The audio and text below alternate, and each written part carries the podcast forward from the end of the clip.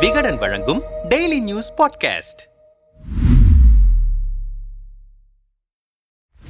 அதிமுகவில் தன்னுடைய அரசியல் வளர்ச்சிக்கு தடைக்கல்லாக இருந்த இரட்டை தலைமையை உடைத்து கட்சியின் ஒற்றை தலைமையாக உருவானார் எடப்பாடி பழனிசாமி. தனக்கு போட்டியாக இருந்த ஓ பன்னீர்செல்வத்தை கட்சியிலிருந்தே வெளியேற்றினார். கட்சி செல்வாக்கை கரையான் போல பாஜக அரித்துக் கொண்டிருக்கிறது. அதை கழற்றிவிட்டால் எட்டு திசைகளிலிருந்தும் நமக்கு ஆதரவு குவியும் என நிர்வாகிகளிடம் வாதிட்டு பாஜகவுடனான உறவிலிருந்தும் வெளியேறினார். இவ்வளவுக்கு பிறகாவது கட்சியை கரை சேர்த்து கொள்கை சார்ந்து எடுக்கப்பட வேண்டிய முடிவுகளை வலுவாக எடுத்து எடுத்து கட்சியை முன்னேற்ற பாதையில் எடுத்து செல்கிறாரா என்றால் கேள்விக்குறிதான் என்கிறார்கள் எடப்பாடியின் அருகில் இருப்பவர்களே. தேர்தல் நெருங்குகிறது கூட்டணி இன்னும் அமையவில்லை கட்சிக்குள் ஏகப்பட்ட பிரச்சனைகள் இருக்கின்றன. ஓர் எதிர்கட்சியாக கொள்கை முடிவுகளிலாவது உறுதியாக இருந்தால்தான் தொண்டர்களும் மக்களும் மதிப்பார்கள். ஆனால் இபிஎஸ்ஓ ரொம்பவே குழப்பத்தில் இருக்கிறார். எதிலும் உறுதியான முடிவில்லை அவரிடம். பாஜக திமுக மோதல்களை சாதகமாக்கி அரசியல் செய்வதிலும் தடுமாறுகிறார். சட்டமன்றத்தில் இருக்கை விவகாரத்திற்கு முழங்க முழங்கிய அளவு கிளாம்பாக்கம் சர்ச்சை தொடர்பாகவோ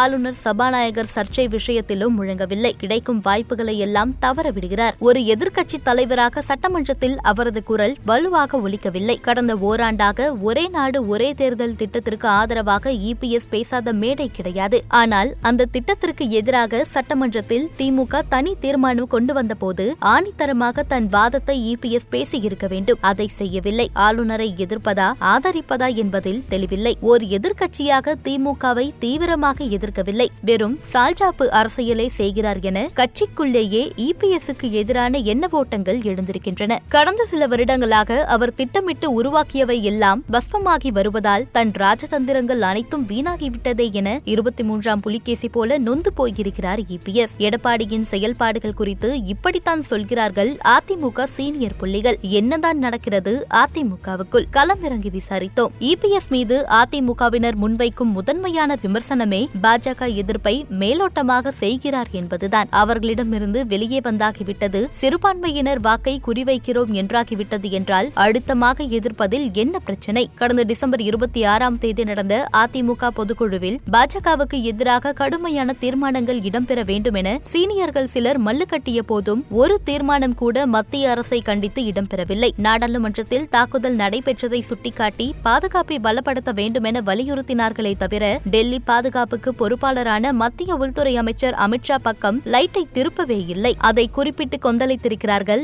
அதிமுக சீனியர்கள். நம்மிடம் பேசிய அதிமுகவின் முன்னாள் அமைச்சர்கள் சிலர் ஒற்றை தலைமையாக இபிஎஸ் பொறுப்பேற்ற போது அம்மா பாணியில் அதிரடியாக அரசியல் செய்வார் என நாங்கள் எல்லோரும் நம்பினோம். அதற்கேற்பத்தான் அவருடைய அப்போதைய சில நடவடிக்கைகளும் இருந்தன. இரண்டாயிரத்தி பத்தொன்பது நாடாளுமன்ற தேர்தலின் போது பாஜகவுக்கு ஐந்து சீட்டுகளை மட்டுமே ஒதுக்கி ஓரமாக அமர வைத்தார். இரண்டாயிரத்தி இருபத்தி ஒன்று சட்டமன்ற தேர்தலில் முப்பது சீட்டுகளை எதிர்பார்த்தது பாஜக அவர்களுக்கு ஆதரவாக அப்போது கட்சியின் ஒருங்கிணைப்பாளராக இருந்த ஓபிஎஸும் ஒத்து ஊதினார். ஆனால் இருபது சீட்டுகளுக்குள் பாஜகவை சுருக்கினார். இப்படி வேகம் எடுத்த இபிஎஸ்ஐ இப்போது பார்க்க முடியவில்லை. நாடாளுமன்றத்தில் எம்பிக்கள் நீக்கம் நடந்தபோது மாநிலங்களுக்கான நிதி பங்கீடு விவகாரம் பற்றி எரிந்த போதும் உறுதியாக எந்த கருத்தையும் முன்வைக்கவில்லை இபிஎஸ் ராமர் கோயில் விவகாரத்திலும் சரி விவசாய போராட்டத்திலும் சரி இதே நிலைதான். நாங்கள் வைத்த நம்பிக்கையை காப்பாற்ற தவறிவிட்டார் இபிஎஸ் கடந்த பிப்ரவரி ஒன்றாம் தேதி மத்திய அரசின் பட்ஜெட் தாக்கலானது. நாட்டில் உள்ள எல்லா அரசியல் கட்சிகளும் அதற்கு கருத்து தெரிவித்த நிலையில் அதிமுக மட்டும் எதுவும் சொல்லவில்லை. பட்ஜெட்டுக்கு ஆதரவாக கருத்து சொன்னால் கூட்டணி முறிவு என்பது நாடகம் என திமுக வசைப்பாடும். பட்ஜெட்டுக்கு எதிர்ப்பாக கருத்து தெரிவித்தால் டெல்லியின் அஸ்திரங்கள் பாயும். நமக்கேன் வம்பு என அமைதியாகிவிட்டார் இபிஎஸ் தமிழ்நாட்டை முப்பத்தி ஓர் ஆண்டுகளாக ஆண்ட ஒரு கட்சி மத்திய பட்ஜெட்டுக்கு கருத்து தெரிவிக்கவில்லை என்பது அரசியல் ரீதியாக எவ்வளவு பெரிய பின்னடைவு அதை இபிஎஸ் உணரவே இல்லை. சமீபத்தில் மத்திய இணையமைச்சர் சாந்தனு தாக்கூர் ஒரு வாரத்தில் குடியுரிமை திருத்த சட்டம் கொண்டு வரப்படும் என சொன்னபோது சிஏஏ சட்டத்தை அனுமதிக்க மாட்டோம் என்றிருந்தார் இபிஎஸ் ஆனால் மீண்டும் நாடாளுமன்ற தேர்தலுக்கு முன்பாக சிஏஏ சட்டத்தை அமல்படுத்துவோம் என மத்திய உள்துறை அமைச்சர் அமித்ஷா சொல்லியிருக்கும் நிலையில் அதற்கு எந்த எதிர்ப்பையும் இபிஎஸ் பதிவு செய்யவில்லை. அதிமுக சார்பிலும் பதிலளிக்க அனுமதிக்கவில்லை. இப்படி அப்படி இருந்தால்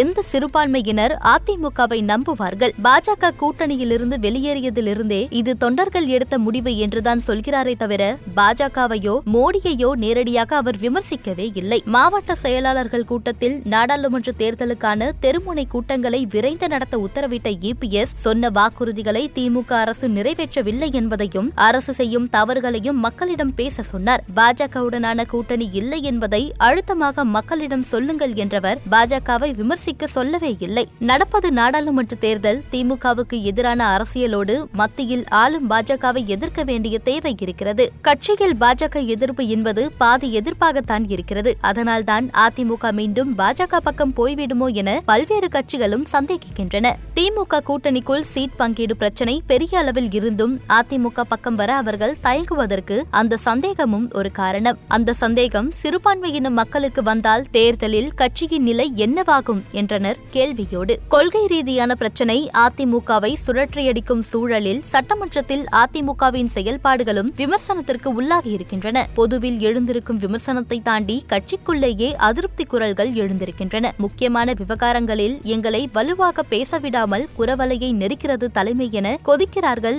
அதிமுக எம்எல்ஏக்கள். நம்மிடம் பேசிய சீனியர் அதிமுக எம்எல்ஏக்கள் சிலர் கடந்த பிப்ரவரி பன்னிரெண்டாம் தேதி ஆளுநர் உரையோடு சட்டமன்ற கூட்டத்தொடர் தொடங்கியது. அவர் உரை சுமூகமாக முடியும் என நாங்கள் எதிர்பார்த்திருந்த வேளையில் இரண்டாவது முறையாக ஆளுநர் வெளிநடப்பு செய்துவிட்டார். மன்றத்திலிருந்து வெளியே வந்த இபிஎஸ் இது ஆளுநருக்கும் சபாநாயகருக்கும் இடையே உள்ள பிரச்சினை. எதிர்க்கட்சியான நாங்கள் இது குறித்து என்ன சொல்வது? ஆளுநரையும் அரசையும் தான் கேட்க வேண்டும் என பூசி மெழுகிவிட்டு கழன்று கொண்டார். ஆளுநருக்கும் அரசுக்கும் இடையேயான பிரச்சனையில்தானே ஒரு எதிர்க்கட்சி அரசியல் செய்ய முடியும். அதை ஒருபோதும் கையில் எடுப்பதில்லை இபிஎஸ் அதிமுக ஆட்சியின் போது மீள் மீள்வள பல்கலைக்கழகத்திற்கு அம்மாவின் பெயரை சூட்ட முடிவெடுக்கப்பட்டது. அதற்கான மசோதா நிறைவேற்றப்பட்டு அப்போதைய ஆளுநருக்கு அனுப்பியும் வைக்கப்பட்டது. ஆளுநராக ஆர் என் ரவி வந்த பிறகு அந்த மசோதாவையும் சேர்த்து மொத்தம் பத்து மசோதாக்களை திருப்பி அனுப்பினார்.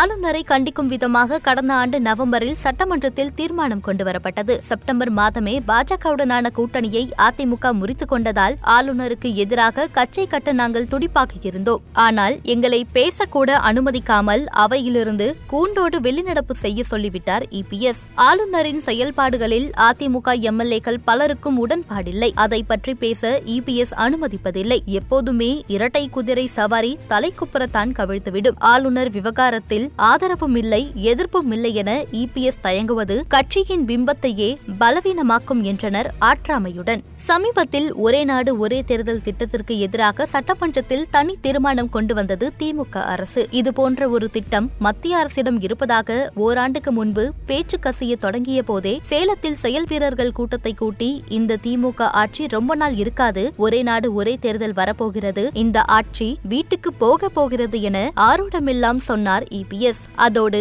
மேடைக்கு மேடை அந்த திட்டத்தை சொல்லியே தொண்டர்களையும் நிர்வாகிகளையும் உற்சாகப்படுத்தி வந்தார். அப்படி தான் வானலாவ நம்பிய ஒரு திட்டத்திற்கு எதிராக திமுக தனி தீர்மானம் கொண்டு வரும்போது வாயை திறக்கவில்லை இபிஎஸ் நம்மிடம் பேசிய அதிமுக அதிமுகவின் முன்னாள் அமைச்சர் ஒருவர் தீர்மானத்தின் மீது சின்னஞ்சிறு கட்சிகள் கூட தங்கள் நிலைப்பாட்டை நீண்ட விளக்கமாக கூறியிருந்தன. ஆனால் அதிமுக தரப்பில் பேசிய தலவாய் சுந்தரம் மூன்றே நிமிடங்களில் உரையை முடித்துக் கொண்டார். ஒரே நாடு ஒரே தேர்தல் திட்டம் நல்லது என இபிஎஸ் எண்ணியிருந்தால் அவரே திட்டத்திற்கு ஆதரவாக பேசியிருக்க வேண்டும். ஆனால் ஒரே நாடு ஒரே தேர்தல் திட்டத்தில் எங்களுக்கு பத்து கோரிக்கைகள் இருக்கின்றன. அவற்றை நிறைவேற்ற சொல்லி அந்த திட்டத்திற்கான உயர்மட்ட குழுவிடம் மனு அளித்திருக்கிறோம் என்று தலவாய் மூலமாக குழப்பி எடுத்துவிட்டார் இபிஎஸ் அந்த குழப்பம் அதோடு நிற்கவில்லை. கிளாம்பாக்கம் பேருந்து நிலையம் திறந்த நாளில் இருந்து மக்கள் அல்லோல கல்லோலப்படுகிறார்கள் ஆனால் சட்டமன்றத்தில் கிளம்பாக்கத்தில் சிறு சிறு பிரச்சனைகள் இருக்கின்றன என்று தடவி கொடுக்கிறார் இபிஎஸ் ஒரு பிரதான எதிர்க்கட்சி பேசும் விதமா இது அதிமுக ஆட்சியில் தொடங்கப்பட்ட திட்டம் என்பதாலேயே அடக்கி வாசிக்க வேண்டியதில்லை. திட்டத்தை நாங்கள் கொண்டு வந்தோம் சரிதான். ஆனால் அதை நீங்கள் ஒழுங்காக செயல்படுத்தவில்லை என்று அடித்து பேசியிருக்க வேண்டும். ஆனால் அதை அவர் செய்யவில்லை. ஒரு எதிர்க்கட்சி அவையில் பம்மி பேசத் தொடங்கிவிட்டால் மக்கள் அதை ரசிக்க மாட்டார்கள். இப்படி பல விஷயங்களில் தெளிவான முடிவெடுப்பதில்லை அவர். இது அதிமுக எனும் கட்சியின் எதிர்காலத்திற்கும் சரி நாடாளுமன்றம் சட்டமன்றம் என அடுத்தடுத்து நடக்கவிருக்கும் தேர்தல்களுக்கும் சரி நல்லதல்ல என்றார். எடப்பாடி இப்படி முடிவெடுக்க முடியாமல் திணறும் விஷயங்கள் ஒரு பக்கம் என்றால் அவர் எடுத்த சில முடிவுகளுமே பிரச்சனையாகி கொண்டிருக்கும் கதைகளையும் சொல்லி புலம்புகிறார்கள் அதிமுக நிர்வாகிகள். தன் அதிகாரத்தை விரிவுபடுத்த இரண்டு சட்டமன்ற தொகுதிகளுக்கு ஒரு மாவட்ட செயல் செயலாளர் என்ற திட்டத்தை கடந்த ஆண்டு அமல்படுத்தினார் இபிஎஸ் அதன்படி ராணிப்பேட்டை தஞ்சாவூர் திருவண்ணாமலை தேனி திருநெல்வேலி ஆகிய ஐந்து மாவட்டங்கள் அமைப்பு ரீதியாக பதினான்கு மாவட்டங்களாக பிரிக்கப்பட்டன. இந்த பிரிப்பை எடப்பாடி தனது வலதுகரமாக நம்பும் வேலுமணியை வைத்துதான் செய்தார். ஆனால் பிரிக்கப்பட்ட மாவட்டங்கள் அனைத்திலும் பிரச்சனைகள் இருக்கின்றன. உதாரணத்திற்கு